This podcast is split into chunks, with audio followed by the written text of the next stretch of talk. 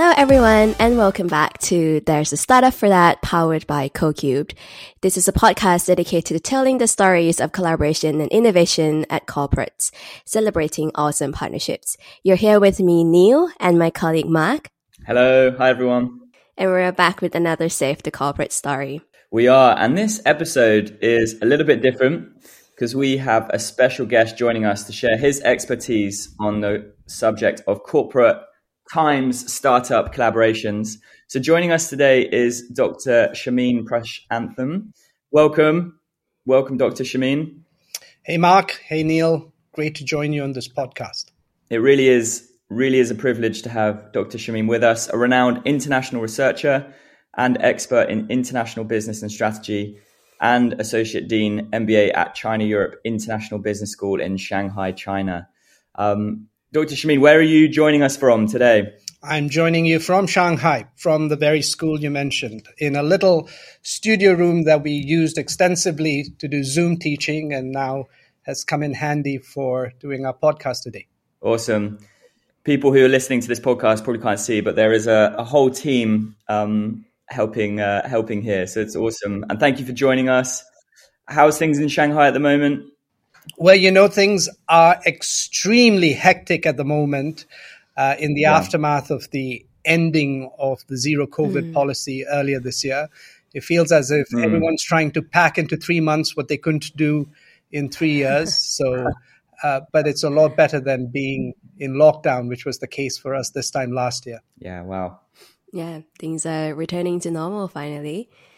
Um, and also, Shameen, you had recently released a book called Gorilla Can Dance um, which is all about the where, why, and how of corporate startup partnerships. Um, and we will be diving deeper into that today. And also, spoiler alert, our CEO, Jeremy Bassett, is also featured in this. So, yeah, again, a big welcome uh, to Shameen.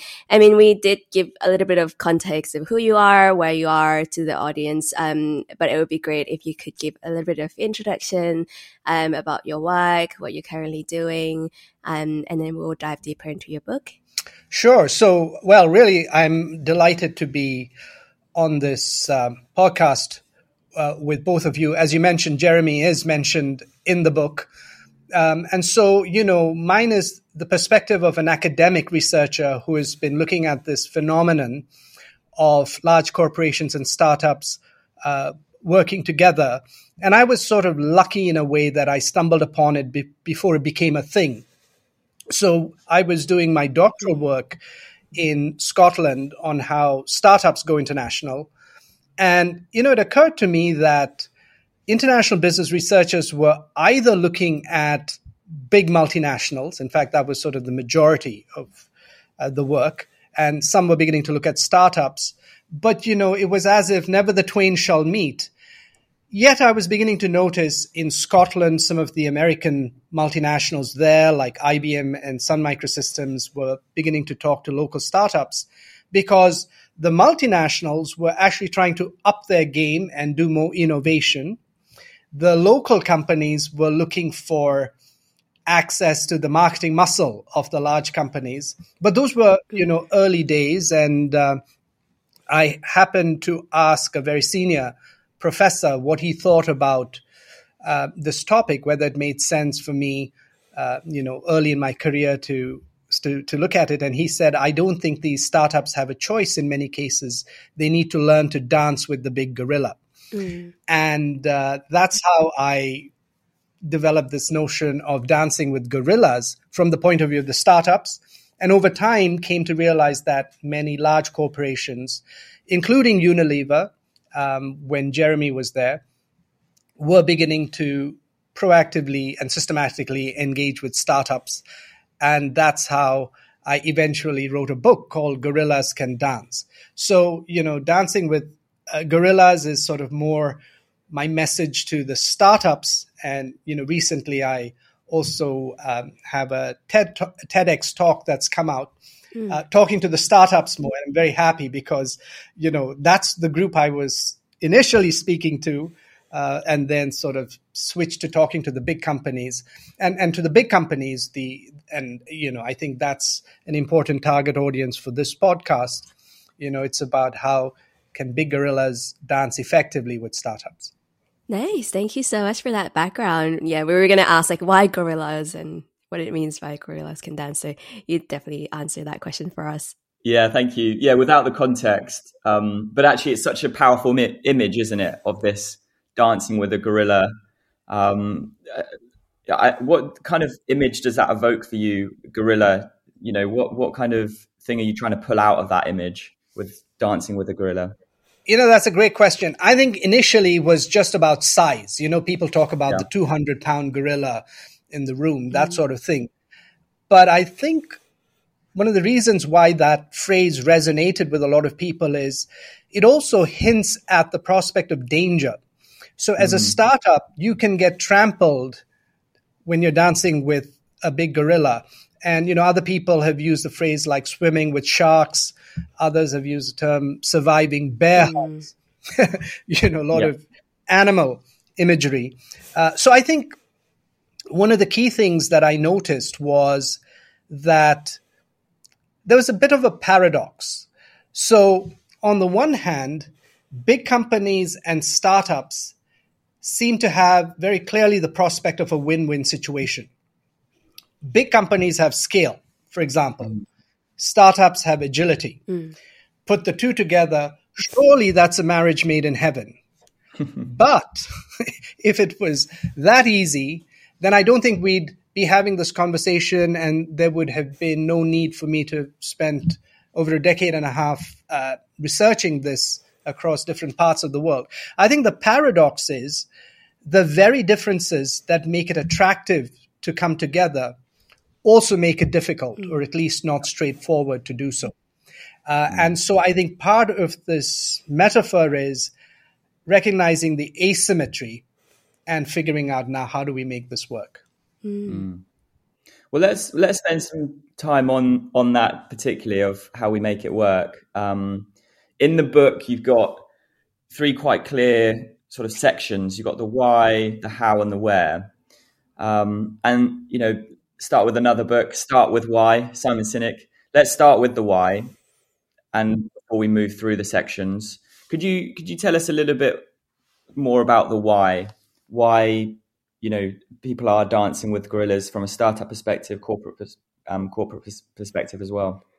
Oh, absolutely. So I think from the startup perspective, it's relatively straightforward and clear. Mm-hmm. Startups essentially pursue opportunities and assemble resources to be able to do that. And in that regard, they're very different from large corporations, which sort of start with resources that they control and seek to manage them optimally. So, in that process of pulling together resources, startups are typically mindful about attracting financial capital, human capital, but they also need social capital or you know having strategic partnerships and from their point of view if they can engage with large corporations that then that in turn can potentially open the door to financial capital because investors might take you more seriously, uh, to human capital because people may be more comfortable to work for you. Uh, and there's also a legitimacy benefit. So, in fact, there are three things I, I say. You know, the startups gain legitimacy, they gain learning, and they may get, gain leads, uh, you know, new business opportunities by being part of the ecosystem. But I think from the big company's point of view as well, there are huge benefits. And I think the starting point is that many of them have realized that business as usual is not going to get them very far. What made them successful yesterday isn't necessarily going to make them successful tomorrow. That has been a, you know, oft repeated mm-hmm. story. Uh, you know, maybe the uh, business environment has changed. Um, you know, you're a one trick pony mm-hmm. and you need to adjust. So, one of the lead cases in my book, and a company I've been just very lucky to have studied for many years is Microsoft. Mm. And, you know, they absolutely dominated the PC era. But, um, you know, when things started changing to the mobile internet and so on, then, you know, they realized that uh, things had to change. Um, and then cloud computing became a thing. And then it became all the more important for a company like that to engage with startups. Mm. But then what was really interesting to me, and this was about 2015, um, I and, and, which is actually when I joined uh, the place that I'm currently working at, uh, CEIBS in Shanghai. I gave a talk based on a few years of research with companies like Microsoft and IBM and SAP, and you know, saying these companies are trying to attract startups to build solutions on top of their underlying platform technologies.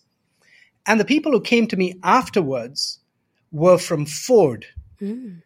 from Unilever, and in fact, right after that, I was invited to go and give a talk. Uh, to the Unilever folks in Shanghai. And that's in fact how I then uh, came to learn about Unilever Foundry and Jeremy's work and so on. So I think that the the basic rationale for the why, from the large company's point of view, is that they recognize the need to be entrepreneurial themselves, but also that it is useful to tap into entrepreneurship outside of the boundaries of their company. Yeah, I love it. I think that is what, you know, like through our podcast, we have been trying to send this message on our every episode in the fact that um you need to look beyond your four walls um to find new innovative solutions that you know you might not have came across before like you don't know what you don't know kind of thing with the corporates. So um, and partnering with startups it's a great way for you to expand your horizon and make sure you stay relevant to your consumers. Indeed. Um so now we would love to move on to the how um, so now that we know the reason why corporates and startups would, you know, should partner together, how should they do that? How should they go about it? Great question. And, you know, in a way, that's at the heart of the book and what I've been trying to figure out. And I've uh, now identified two sets of answers to, to that question. One is with regard to the more immediate issue of how do you address these asymmetries, the fact that you have these huge differences. And, you know, what I found is that the companies that have taken startup partnering seriously mm. are the ones that sort of took this uh, head on and said, well, let's how, figure out how to deal with this, as opposed to, you know, saying, forget about it, it's too much hassle. Because I think there's been a lot of disillusionment mm. For many companies, you know. On, on the face of it, it, it just sounds like an obvious thing to do and then you start doing it and you find that it's actually very difficult and then you know people give up or you know there's the also tendency for innovation theater you know you do this because it's cool and then there's very little to show for it so one part of the answer to the how is it is by overcoming asymmetry so the starting point is to then understand what these asymmetries are and i've highlighted three one is goal asymmetry, which is, you know, the two sets of companies want different things mm. and importantly at different time scales. Second is a structure asymmetry. It's very easy for two big companies to find role counterparts, uh, vice president of marketing of one context, vice president of marketing of the mm. other. Much more difficult uh, when it's a big company and a startup. And the third is what I called attention asymmetry, which is to say that the big company looks out and sees this ocean of startups with cool sounding names and very attractive PowerPoint decks and don't know who the heck to give their limited managerial attention to. The startups know who the big companies are, but struggle to get the attention of the people who matter. Okay, so the pattern that I noticed across a range of companies, be they Microsoft, Unilever, or a whole bunch of other companies, is first to address the goal asymmetry, they clarified what the synergy was. That sounds blindingly obvious, but I just feel this notion of a win-win gets bandied around a lot and but the startup isn't really clear what exactly is the division of entrepreneurial labor here. Mm. And I found two broad approaches the likes of Microsoft were saying, well, we are interested in a building block synergy. We have these underlying technologies. We want startups to build on top of them.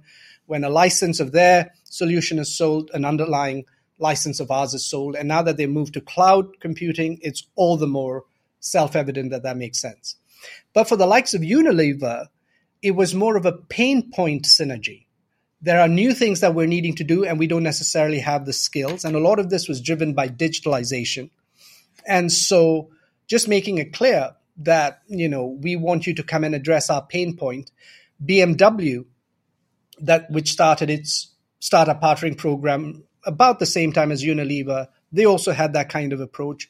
We need to improve cybersecurity, for example. Uh, okay, so that's step one.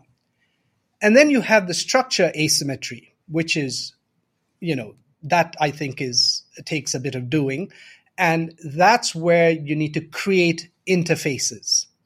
You know, what is the port of call? So in the and and the companies that take this seriously, you can tell because it's clearly branded, it's uh, reasonably well resourced. So you had BMW startup uh, garage, you had Unilever Foundry, specific entities, and there again I saw two patterns. You might uh, have a cohort, the typical format being an accelerator. So it's a little bit like I say to my MBA students, it's like getting into an MBA program. You know, getting in is difficult, but once you get in, there's a structured curriculum, mm. a, a, period of time, and the peer interaction is very important. And there, or you might have a funnel, which is more like the job search process after an MBA. Uh, many more start the program, the, the process than end it. You get screened out along the way, and you may not know who else is part of the process. And uh, so, I would say Unilever Foundry uh, BMW's program were more along those lines. Um, what SAP was doing, the Microsoft Accelerator, uh, Infiniti Labs, the Nissan um, accelerator in Hong Kong. These were more um, the the uh, cohort approaches. Actually, there's nothing to prevent a company from doing both, uh, but you know this takes a fair amount of resources, so they tend to pick. And what I've noticed is the companies that are a little bit more comfortable with ambiguity. Mm uh, open to serendipity, you know, tend to favor the accelerators, the cohorts, because then you, you know, things you never anticipated could hmm. happen. Mm. And, you know, Infiniti Labs in Hong Kong, for example, actually parked one of their little innovation teams in the premises of the accelerator because you never know what might happen at a water cooler conversation. But companies which need more predictability about outcomes tend to go down the cohort I beg your pardon, the funnel route. And I think there are creative ways to combine these. Okay, but the third piece, uh, the attention asymmetry, mm. and this to me is the truly distinguishing feature between the companies that do it well and not, is they um, cultiv- cultivate exemplars, um, intentionally develop success stories, especially early on, by, say, providing extra handholding, being very mindful about the kinds of startups they're bringing in, and uh, so on. Um, because that then gives both parties an idea of what success can look like. Mm. And then both sides have a better idea of how to prioritize their attention. Let me pause there. Uh, was there anything you want me to, to say a little bit more on? And then I can briefly comment on the second part. No, this is this is fascinating, Shameen. I think as well for people listening, we're getting kind of the the um, the lecture or in, the systematic approach really to to setting up, you know, how to do it. Um, I think particularly when you talked about understanding goals, you know, what are you trying to do here? Are you are you looking at the building block model that you've got with Microsoft in terms of like inviting companies to build on what you do, or solving a pain point. And I think it's really interesting the way that you're inviting, hopefully, our you know listeners to to think to think into that, to think into goal structure and attention. I'm curious to, to hear what that second one is. That second how approach that you have, Shameen. Great. Well, I'm glad that uh, what you've heard so far resonates with you. Yeah. So now that we know the process to address asymmetry, the other part of addressing how is how do we build and internalize a partnering capability? Mm. Right? Because otherwise it ends up becoming a one off sort of thing. And I think there's a, you know, what I've learned in this regard can perhaps be applied to a range of um, uh, capabilities, but certainly with respect to startup partnering, I think it's important to initiate, to expand, and then systematize. And that the, the people who initiate this typically are intrapreneurs themselves. Jeremy is a great example at Unilever. Uh, another f- example I have is uh, Zach Weisfeld, who uh, played a very important role in Microsoft and is doing the same at Intel mm-hmm. in Israel. Uh, Jesus Del Valle uh, in Berlin, who did this at Bayer. And I, I, I, find that all of these people are, are hugely entrepreneurial themselves mm. and very often get things going because um, that's often the, the most difficult thing. Very often, a more bottom up approach, you know, sometimes even a little bit under the radar before you try to get a lot of um, attention. And I think in some cases that's useful because of what my co-author at London Business School, Julian Birkinshaw, refers to as the corporate immune system. Mm. You know, there's a very natural tendency to uh, turn down new initiatives. So get started. But that's not going to be enough. Then you need repetition. You need refinement. You need to, to get this thing now building some critical mass. So in the Bayer example, for example, uh, Jesus, what he did was he first of all started very small in Berlin. He was giving away small grants to students to develop apps. So their focus was digital health. And the program got called Grants for Apps. And then it was, you know, why does it have to be students? It can be startups. Let's bring them into an office space in Berlin uh, for 100 days. Mm then why does it have to be Berlin? Let's encourage our subsidiaries in other countries to do it. So then other people started doing it and it started getting ex- expanded. And then, you know, the process gets refined. And then the third piece, after you initiate and expand, oh, and by the way, when you expand, the key thing now is to get the buy in of key people within the company, right? The, the initiation could, in some cases, be a little bit under the radar ask for forgiveness rather than permission. But you know, that's not going to get you very far. So eventually you need to get people yeah. on board. And then finally, systematize. And again, this is very, very crucial because otherwise it ends up becoming something at the periphery. How you can relate startup partnering or indeed any open innovation practice to core strategy, to culture transformation. I think this is what is important. And again, in Bayer, that's what I was very interested to see, at least for the period that I was observing, that they were linking this to, well, how do we uh, uh, transform our culture, for example? And uh, so you could see that influential leaders were showing up at these startup things to signal how important it was and relevant to the core mm. of the business. That is that is really really interesting. I I love the I think you paint the picture of like initiate, starting small, and then expand, getting more people involved, and then eventually relating it back to the core strategy of the of the corporate and making sure that it continues, it lives on. Um, and I think I'm just curious, uh, and you might not um have a lot of um kind of thought about this before, but what do you think of corporate venture capital and their role in bringing in innovation and startups to the corporate? Um, I can see you laughing there. So, very interesting question. You know, so in fact, there's often been a debate about two things. One is hmm. intrapreneurship. Should we do this ourselves or should we engage with startups? Um, and then there is also a debate between should we engage with startups in a sort of non-equity kind of partnership or should we, um, mm. you know, invest in them? And uh, for me, all of these have a role and they're all complementary. There are certain things where it makes much more sense to do this internally and drive internal entrepreneurship, especially when proprietary mm. technologies are involved and where it uh, is difficult to interface with external parties, at least initially. Now, the difference I find between uh, non equity partnering and uh, corporate venture capital is typically the population of startups that come into play are a little bit different. Or uh, to put it in another way, I think corporate venture capital tends to be a small numbers game. Mm. Even the most active CVC funds in a given year will have investments in the tens, and they tend to be relatively mature startups. You're looking at a smallish pool and, you know, important pool. But when you are doing the non equity stuff, potentially you are looking at startups at an earlier stage than you would dare going anywhere near with, with uh, corporate venture capital. And it gives you more options as well. Now, in theory, one can also feed the funnel into mm. the into the other.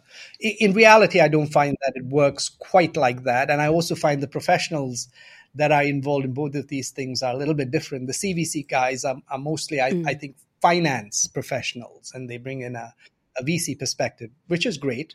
Um, and and the the sort of startup partnering people tend to be more marketing stroke innovation, and they bring in a different perspective.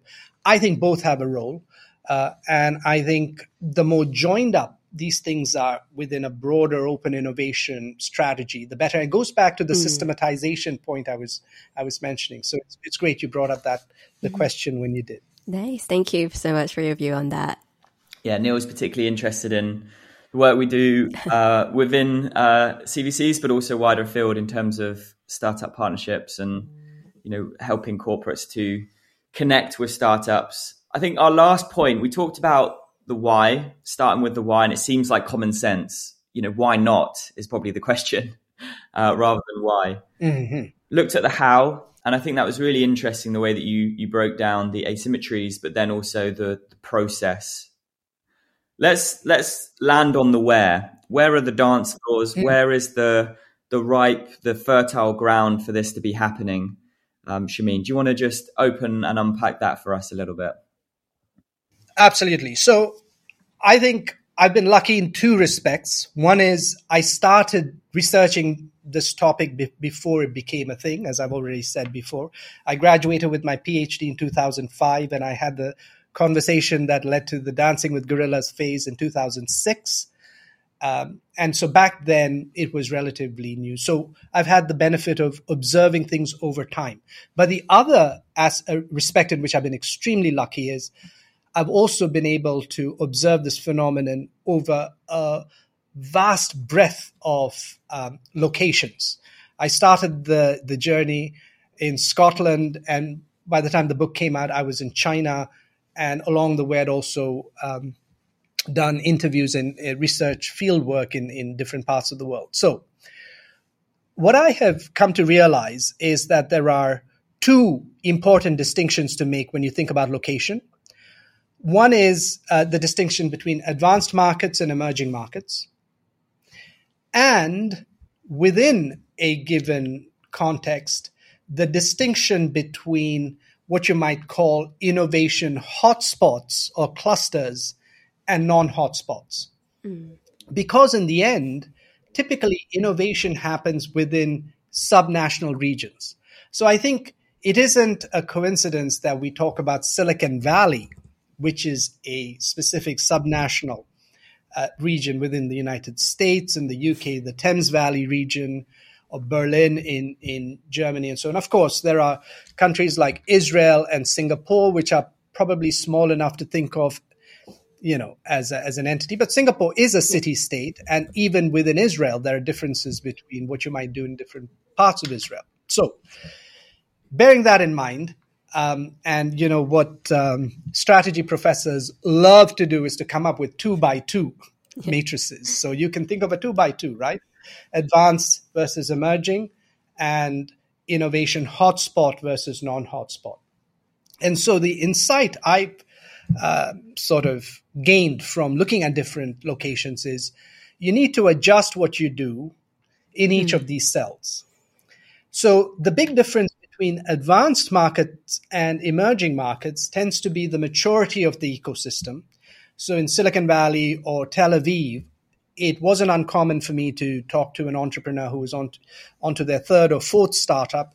But in Bangalore or Beijing, it tended to be first time entrepreneurs. And, you know, so that has its own uh, challenges. But on the other hand, the appetite that you see in the emerging markets, and in many cases supported by government policy, is huge. So you may have to uh, compensate mm. for some of the, um, the the voids in a an emerging market, but at the same time leverage uh, the proximity to novel technologies, and because some of these regions leapfrog technologies, you might well be seeing the future of mobile technologies and so on in an emerging market more than in an advanced market. So that's one adjustment to make. The other is between the innovation hotspots and the non hotspots. And I acknowledge that actually most of the corporate startup collaboration that I've observed has happened in, say, London in the UK, Silicon Valley in the US, Berlin, uh, Shenzhen in China, uh, what have you. But, and given that my work started in Glasgow, uh, and I spent a bit of time in a city called Ningbo in China, I also was delighted to see that you could have corporate startup partnering in these uh, regions that are sort of off the beaten mm. track. And for historical reasons or because of policy incentives, some corporations do have business activities in these kinds of regions. What I found was crucial there, though, was that they needed additional help from local policymakers because you don't have the critical mass of either the big companies or the startups in these non-innovation hotspots. And you know, sometimes uh, you might do what Jeff Bezos did when he started Amazon. He actually took a very long road trip to get to an innovation hotspot, which was mm. Seattle. But in other cases, for whatever reason, as, as a startup or a big company, you have operations in these other regions too. What you need then, in particular, is to also include entrepreneurial policymakers. And actually, that notion can then be extended further because a part of the world that I was very privileged to also sort of do some field work in, especially uh, before COVID, was Africa, where we have a small, because we have a small campus in Ghana. And there too, I was seeing that you know the sort of entrepreneurial ecosystems that the big companies were interested in were relatively nascent but there was the sense that there was huge potential and there i found that in fact there were also entrepreneurial ngos who were coming into the frame you know there's a scandinavian ngo called reach for mm. change that was sort of acting as a go-between it was sort of like a co-cube you know helping large companies with operations in ghana work with lo- local social hmm. enterprises. Mm. And so, in fact, the where can be further extended to parts of the world that desperately need innovation, where innovation resources are relatively scarce, by involving uh, entrepreneurial NGOs, by uh, involving multilateral agencies like the United Nations, then you can even add a completely uh, broader perspective. Uh, to this to say that as the United Nations talks about in its Sustainable Development Goals, the 17th of the 17 being partnerships mm. for the mm. goals, corporate startup partnering can in fact be part of how business can be a force mm. for good. I love it. I, I love that so much. Uh, at CoCube, I think we're running a series of 17 like 17 SDGs as well and talked about like each of the goals and um so I love that you bring up the the 17th goal of like the partnerships and yeah and even in your opening episode I mean it was about Asda working with a startup that had you know social impact as well right in terms of addressing food wastage I mean I think that's all to the good yeah what one big thing we're seeing Shameen is companies are making quite big sustainability ambitions. There's a lot of regulation coming in and it requires innovation.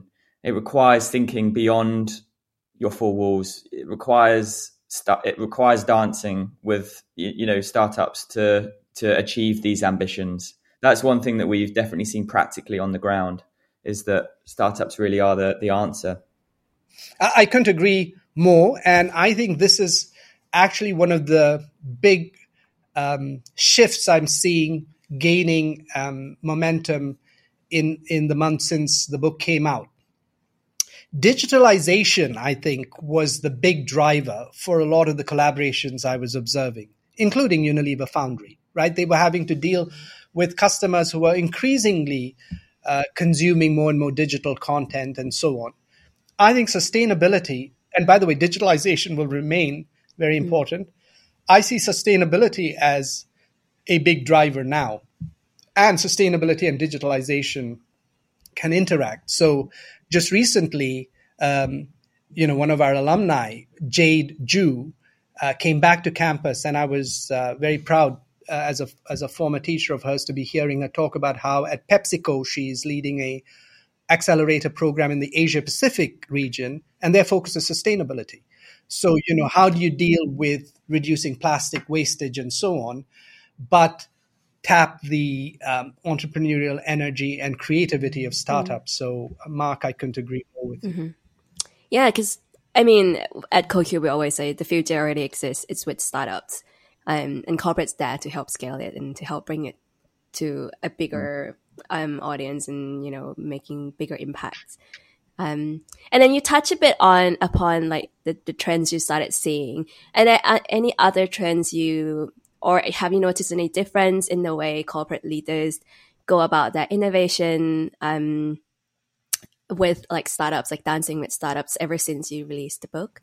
You know, um, I wrote an article called "Dancing with Gorillas" that came out in 2008 Mm-hmm. And then I sort of sat down and completed the draft of the book in 2020, thanks to COVID, because that's what finally gave me the time to sit down. And I think that period between 2008 and 2020, you know, it was sort of bookended by the financial crisis in 2008 mm. and um, COVID in uh, 2020. And I noticed three things in that period. One was globalization and particularly the rise of China, the rise of digitalization, and growing interest in sustainability because the Sustainable Development Goals were announced in 2015. There had mm. been a, a consultation process. Since in the last two, three years, I feel all three of these factors have sort of sort of exploded even further. So, you know, globalization has given way to sort of geopolitical tension. Digitalization is on steroids in the sense of, you know, look at AI and Chat mm. GPT and all of these other concerns. Uh, and then there is this big urgency around sustainability.